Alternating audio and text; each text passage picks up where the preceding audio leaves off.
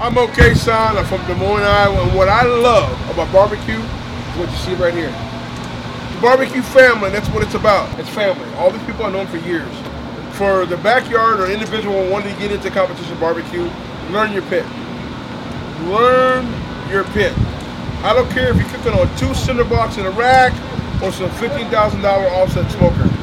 Learn your pit because if you do not master your pit, no matter how what kind of quality of pork or beef or chicken or whatever you're cooking, it will not be good unless you master your pit. You got to learn how to cook consistently.